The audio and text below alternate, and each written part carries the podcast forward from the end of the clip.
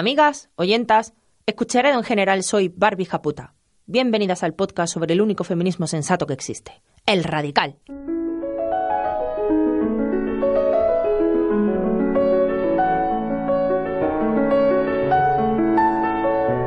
Radio Japuta, el podcast que sueña con la revolución feminista violenta.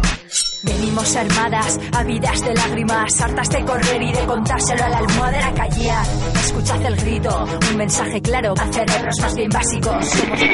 Después de una turbulenta sesión, el Senado de Alabama aprobaba anoche la ley de aborto más restrictiva de Estados Unidos, con los votos de la mayoría republicana, casi todos hombres y blancos, que han rechazado permitir el aborto incluso en caso de incesto o violación, aunque la embarazada sea una menor. La ley castiga hasta con 99 años de cárcel a quien interrumpa el embarazo.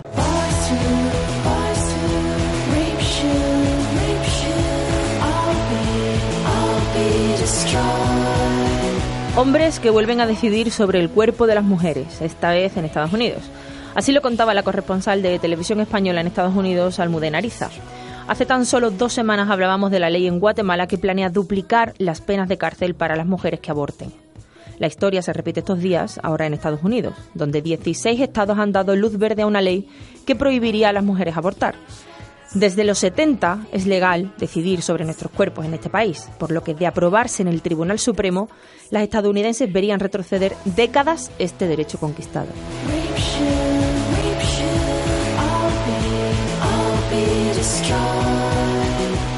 Los derechos adquiridos de cada ciudadanía siempre están en riesgo, más si son derechos que solo afectan a las mujeres, y nunca pueden dejar de ser peleados, especialmente cuando gobierna la derecha, siempre obsesionada con manejarnos como si fuéramos objetos de su propiedad.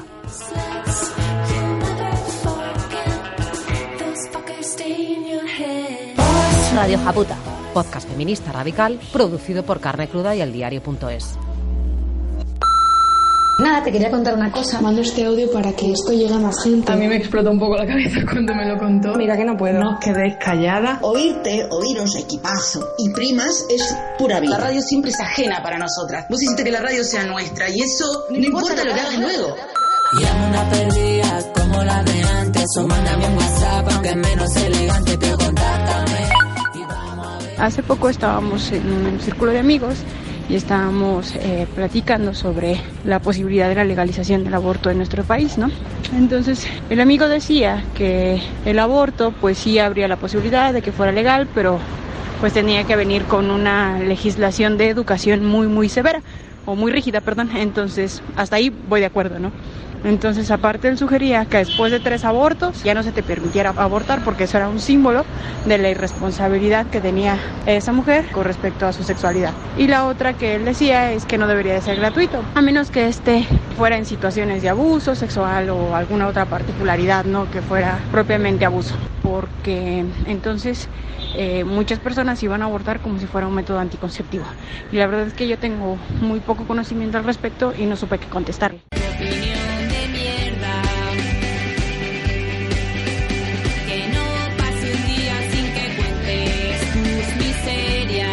Amiga que nos llama desde México. Para empezar, ¿tus amigos tienen útero? No, pues que se callen, prima, que no tienes que debatir con ellos absolutamente nada.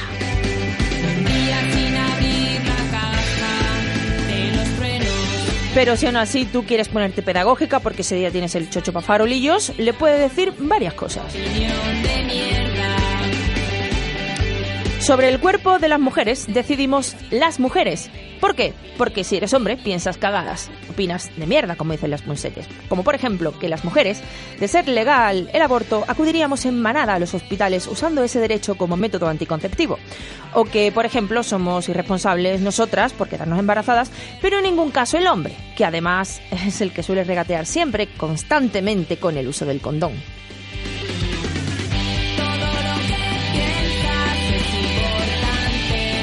Eres hombre te importa tan poco este asunto que probablemente no te ha dado ni por leer por encima sobre el tema.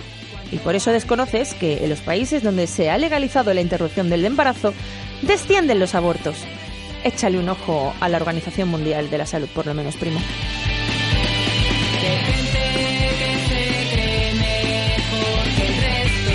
Y tres, que se prohíba el aborto no significa que no se vaya a abortar, solo significa que se empuja a las mujeres a correr riesgos para su vida en operaciones clandestinas, donde muchas mueren desangradas.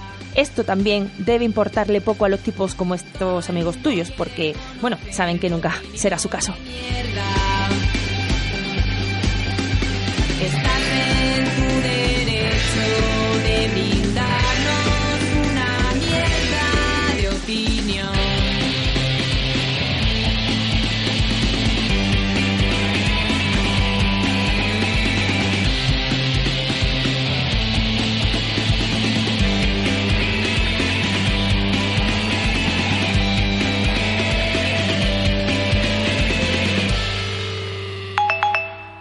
Escribo, te hablo porque es una indignación tremenda la que siento al leer las declaraciones de la candidata esta del PP, que ha hablado Isabel Díaz Ayuso, que ha hablado de la maternidad y de que quieren las mujeres que vuelvan a trabajar y que las de izquierda victimizamos. Me encantaría volver para atrás y que se hubiera venido conmigo cuando yo tuve a mi hija y me hicieron una gran cesárea y me he tirado dos años y medio sin dormir porque la niña no dormía y tenía que trabajar. Yo se lo recomiendo para que no nos toque más las narices a las mujeres que somos normales, que no podemos tener una chacha desde que nuestros hijos nacen y los sacan de, nuestras habitaciones para que nosotros durmamos ocho horas, sino a las madres normales, que a lo mejor también incluso somos de izquierda.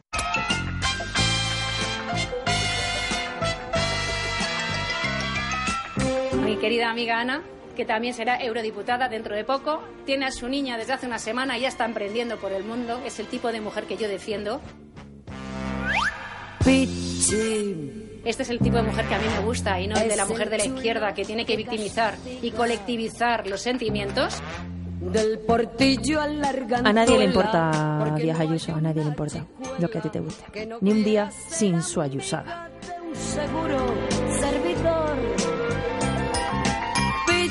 Además de querer mucho a su amiga Ana por trabajar y, bueno, por ser emprendedora por el mundo, sea lo que sea eso, eh, Díaz Ayuso ha ido un poco más allá y ha prometido una medida fenomenal, una tarifa plana de autónomas donde aquellas mujeres que se reincorporen al mercado laboral tras parir pagarán solo 50 euros durante dos años, en vez de los 300 euros mensuales. Del portillo a la arganzuela. Y es que no hay ¿A una quién va destinada esta ayusada realmente? ¿A las pocas autónomas que facturan 100.000 euros al año? ¿O a las precarias como tú y como yo, prima? ¿A quién presionará esta medida? ¿A las mujeres que tienen niñera interna en sus casas o a las madres recién paridas que hacen malabares para pagar cuota de seguridad social, impuestos y además guardería? Porque los impuestos no cubren las guarderías. y quedar como un señor. ¿Quiénes acabarán vendiendo su derecho a descansar junto a sus bebés? Ayuso lo sabe perfectamente y no va a ser precisamente ella. Anda y que te ondulen con permanen. Y pa' suavizarte que te den coltren. Se lo puedes pedir a Victoria Ken. Que lo que es a mí no ha nacido quien. Anda y que te Mm, me pongo en contacto con ustedes porque me surge una duda y me gustaría saber tu opinión. Suéltalo, prima. Hace un año montamos un colectivo aquí en mi pueblo a raíz de lo de la manada y bueno, en nuestro colectivo hay gente que lleva más años militando. Resulta que nuestro ayuntamiento nos ha puesto en marcha un curso que se llama Sabe sobre feminismo, detectar micromachismo y mm, sobre el abuso sexual, cómo evitarlo. Dentro de ello hay un curso también de autodefensa, o sea, mm, creo que es un curso bastante completo. Ese hombre que tú ves allí. Bueno, pues resulta para nuestra sorpresa que el ayuntamiento lo ha abierto tanto para hombres como para mujeres. Yo la verdad pensaba que iba a haber, no iba a haber hombres, pero sí que nos encontramos a cuatro. Algunos de ellos eran profesores. Bueno, pues mi colectivo lo vio súper mal, que deberíamos de hablar con el ayuntamiento, que esos hombres no deberían de estar ahí, que esos son nuestros espacios.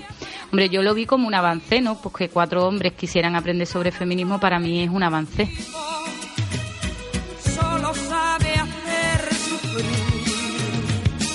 Ya después, eh, debatiendo con ellas y cosas, pues ya me entra la duda y ya, ya no sé ni qué pensar. Ya pienso que incluso a lo mejor el ayuntamiento de- debería de haber hecho un curso específico para ellos Lo que pasa que me entra a mí el dilema de por qué esa separación y por qué ese tú no. Contigo no, bicho. Pues mira, a ver, compañera, te doy mi opinión. Un espacio feminista donde se habla de cómo enfrentarse al abuso sexual y donde las mujeres se empoderan con clases de autodefensa, pues ¿por qué tiene que ser copado por hombres? Un hombre necesita saber cómo enfrentarse al acoso. ¿Al acoso de quién? ¿Para qué necesita clases de autodefensa? ¿Qué pintan allí? What do they paint, prima? como amigo, insufrible como amor. Comparto la indignación de tus compañeras porque no es una tontería en el fondo, es en parte lo que nos inculcan. Pobres hombres, ¿cómo vamos a decirles que no pueden participar en un curso? ¿Acaso no lo merecen todo? Un curso que precisamente es necesario porque ellos generan el problema. Date cuenta. Y tú podrías decirme, bueno, mujer, pero estos en concreto que quieren saber probablemente no sean machistas. Error, amiga. La sociedad es machista y sus habitantes no son inocuos a ninguno de sus defectos. Y ya, solo con que vayan allí, creen un conflicto y se mantengan en vez de salir pitando, hace que se te levante una ceja.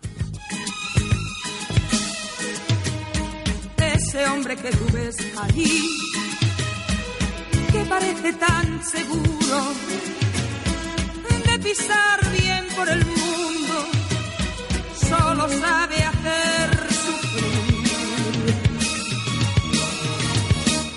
Es un gran necio, un. Un poquito radical la canción que hemos puesto, quizás.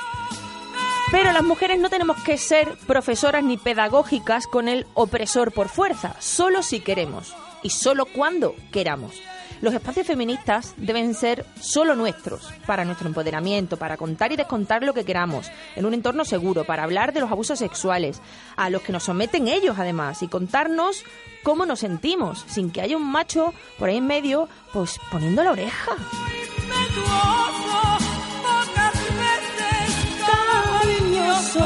Inseguro de sí mismo, soportable como amigo, insufrible como amor. Es un gran necio,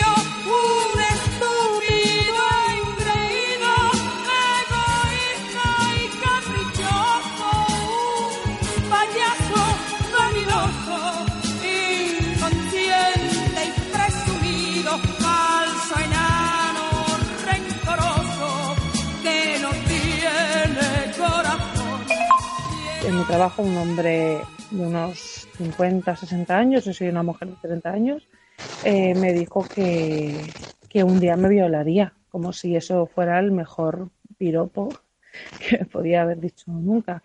Aunque sé que no reaccioné como querría haber reaccionado, en su momento le dije seguro que es una violación porque no será consentido.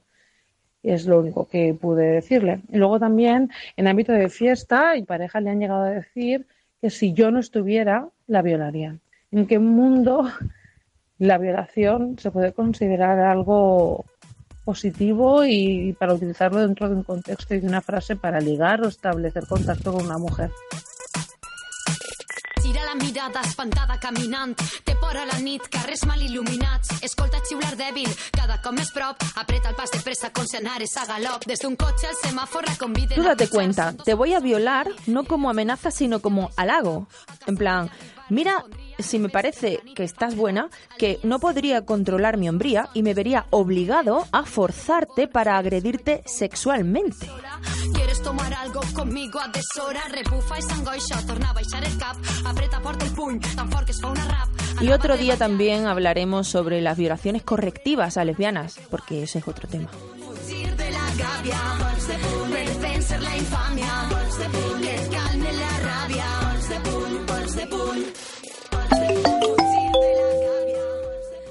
Tengo un problema y es que bueno, yo tuve una relación hace años en la que sufrí maltrato sexual, psicológico y físico. Lo dejé hace 10 años y bueno, me ha seguido molestando. Desde hace tres años no sabía nada de él. Yo ahora tengo una relación con la que estoy fenomenal. Y se ha intentado poner en contacto conmigo pues a través del correo porque no sé, creía que lo tenía bloqueado de ahí y, y debe ser que no. Me ha mandado una foto tal y pues me ha vuelto a dar miedo, pues eso, he vuelto a recordar, ¿no? Son pequeños traumas que se tienen. Y mi duda es si se lo debo comentar a mi pareja o no, porque me da miedo que no se lo tome bien o que es que esto es un lastre que llevo y que pueda afectar. ¿Qué pensáis?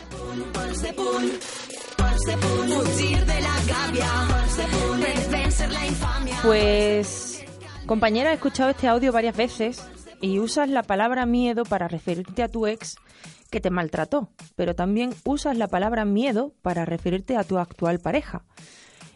Y sientes miedo simplemente a su reacción si tú le cuentas algo que te está pasando y que te preocupa y que te hace temer. El meu cos no és públic, jo sóc i és privat. El hecho de que dudes sobre si compartir algo tan importante y doloroso para ti me hace pensar si tu actual pareja te merece realmente. De hecho, me parece una prueba que, que puedes hacer. Cuéntaselo y si reacciona mal, si no te da todo su apoyo y comprensión, compañera, mi consejo es que vueles lejos de ahí.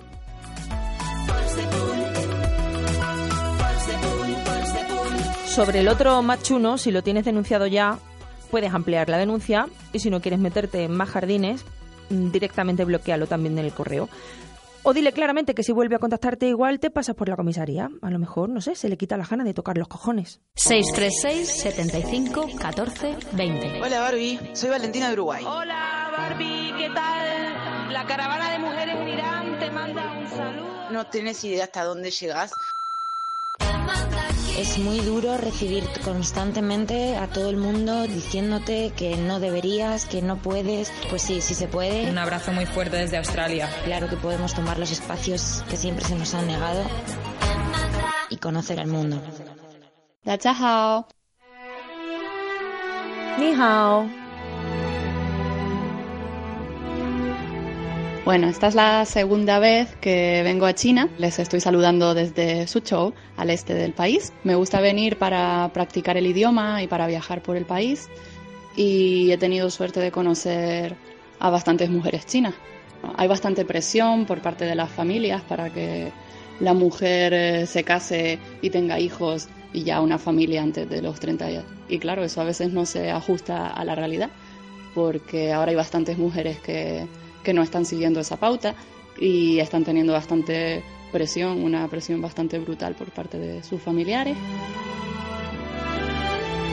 Y aparte de eso, también hay una violencia estructural bastante palpable con el tema de la belleza. Hay muchísimos anuncios de cirugía estética para que estén delgadas, radiantes, pero también para que parezcan frágiles, tengo una amiga abogada y lo que está viendo es que es muy complicado conseguir un divorcio en el caso de tema de malos tratos. El juez suele pedir a la mujer que lo reconsidere, que claro, que no va a ser ella la causante de romper el matrimonio y en muchas ocasiones legalmente está aceptado que se les dé como una prórroga de seis meses para ver si lo piensan, pero así de mal está la cosa. Mm, No todo es negativo, creo que en las charlas que he tenido con las distintas mujeres que he conocido, pues no sé, se ha visto que, que hay bastantes chicas que están haciendo lo que quieren y, y nada, pues un abrazo.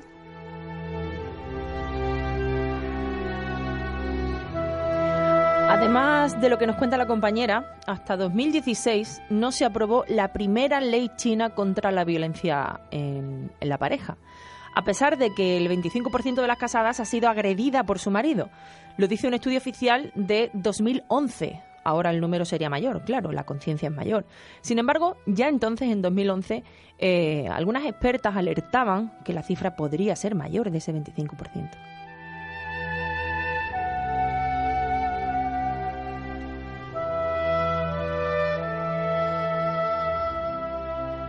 En La Vanguardia podéis encontrar un reportaje sobre el Me Too chino, el Woyeshi en mandarín. Y es que a escala oficial, la respuesta de las autoridades frente a este movimiento, que fue muy potente también allí, fue en un primer momento muy positivo. Incluso el Ministerio de Educación llegó a prometer tolerancia cero para las conductas machistas. Pero pronto empezaron a aburrirse de todas esas denuncias que no paraban y no paraban, que eran millones y millones. Y tras subirse a la ola fingiendo ser progresistas, empezaron a censurar comentarios y a presionar a algunas denunciantes para que dejaran de hablar.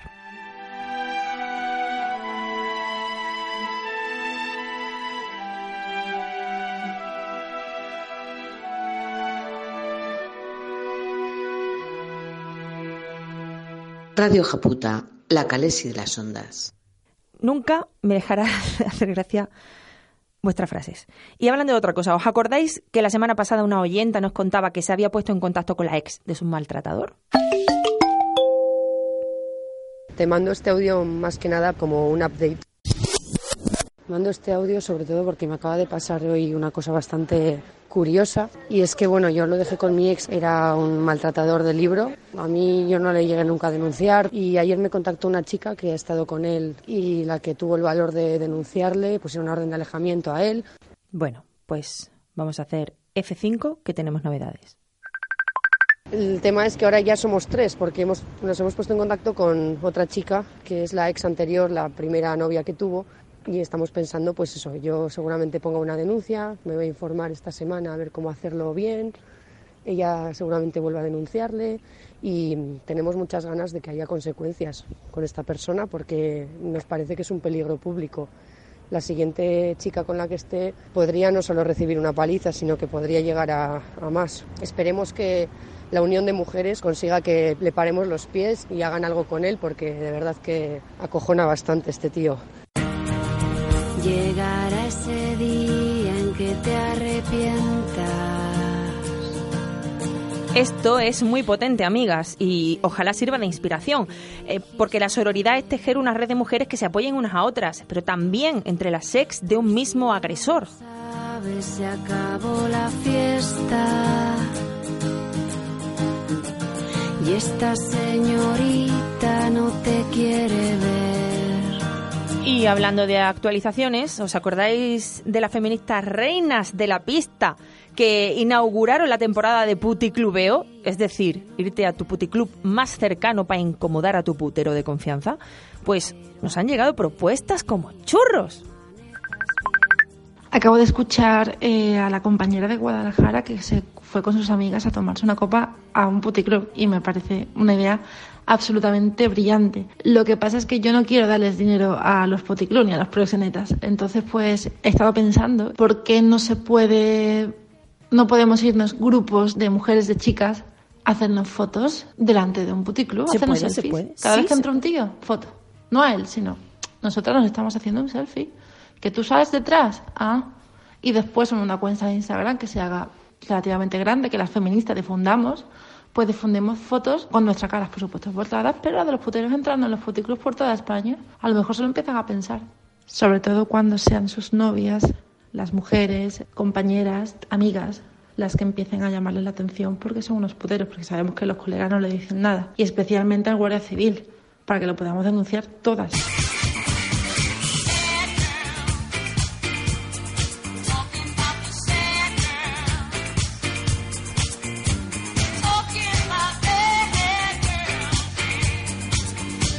Con respecto a, a lo de ir a los puticlus a tomarte un agua, como cuesta una pasta, a mí se me ha ocurrido algo un poco mejor que podríamos empezar a hacer. Voy a comentárselo esta tarde a mis amigas. Ponernos en el parking delante con el coche, eso veo. es un espacio público y Lo veo. además nos podemos llevar las bebidas mucho más baratas. Y yo entiendo que de ahí no nos podrán echar porque de los puticlubs sí, ¿no? Que tendrán una especie de, admisión controlada eh, con derecho a echarnos. No sé, no sé, no sé. Se me está ocurriendo lo del parking, no es mala idea, ¿no, chicas? Botellón en el puticlub.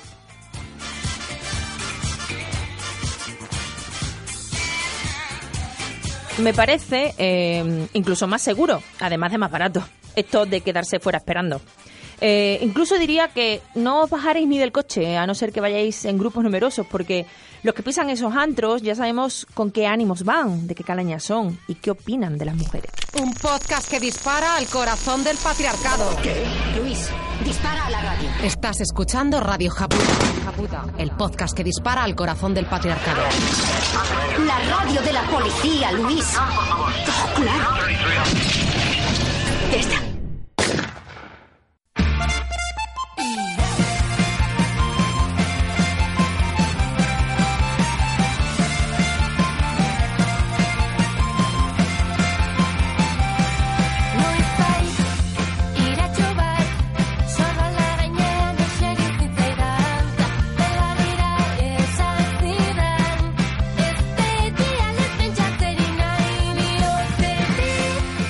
Recordad que este sábado volvemos a tener elecciones, en este caso las europeas, y luego las municipales y las autonómicas.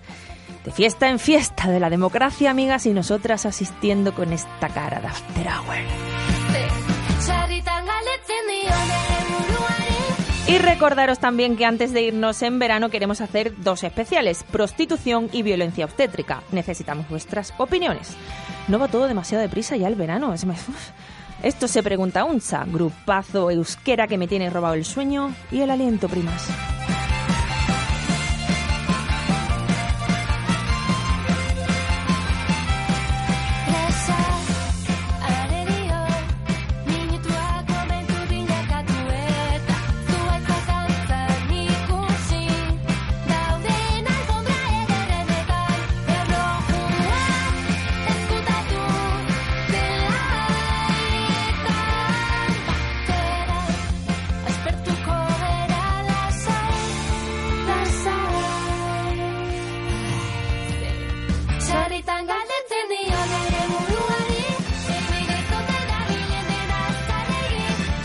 La prisa es nuestra enemiga, canta Unza. Convertir los minutos en momentos y ver los árboles bailar en las alfombras más bonitas, escondiendo los relojes en los prados. Nos aburriremos juntas con calma, con calma.